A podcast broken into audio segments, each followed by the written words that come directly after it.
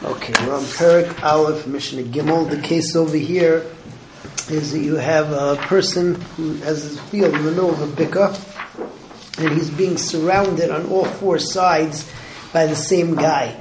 Um, if this guy makes a wall on three of his sides, so he can't be mechayev the uh, inside guy to contribute to the wall because he's still not boxed in altogether, and somebody can still access his land.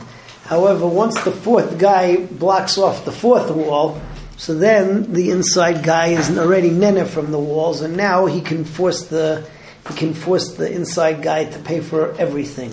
There's a machlekes over here between Tanakama and Rabbi as to whether he can force the inside guy to to pay for a good wall like what he put up, or just a minimal wall, a wall of of, uh, of and we paskin that he can make him pay for a good wall. So that's Mishnah Gimel. Hamakiv es chaveroi mishalosh ruchaisav.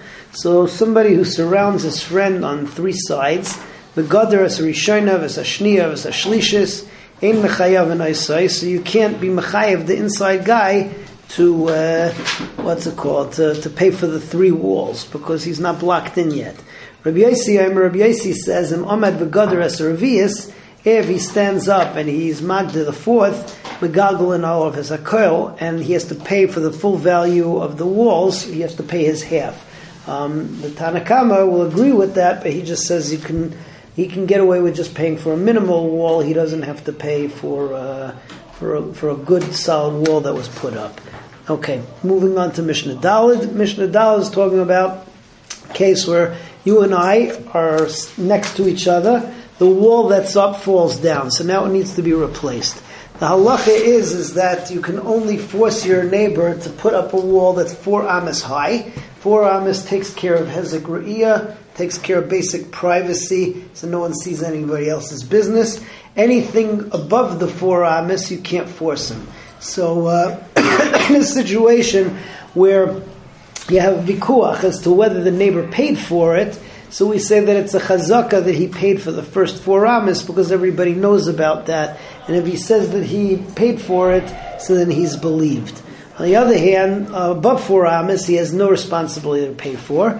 But if, um, let's say, one guy decides, I want it to be eight amas, and then the other guy decides to make use of the wall and he starts building onto the wall into his property. The minute he starts to do that, so then he has to pay his half of the wall from the four amas up. And uh, in that situation, people don't know that you have to be mishtate. So if he says that he paid for it already, whatever, we, we don't believe him. So that is Mishnah Dalit. Kaisel chatzah shenafal. If you have the kaisel chatzah that fell down, mechayav and oisel of noiseh at arba amas, so one can force the other to build it up until dalit amas. Bechezkas shenosan, it's uh, it's bechezkas that he paid ad shiyavi raya shaloi nosan until the other guy brings a raya that he didn't uh, that he didn't give money. Be'arba amas ulamayla, but from four amas and up in mechayav and so you can't be mechayav him to pay for.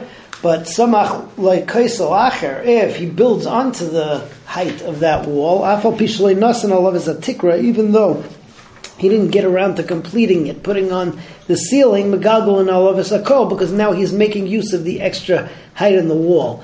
Becheska Shaloi Nasan, and in this case, since people don't know about the Ishtatfus, Becheska Shaloi Nasan, if he tainas I pay, see, he has to prove that he paid, because generally speaking, people will not pay. As Hashem, tomorrow we continue with Mishnah Hey.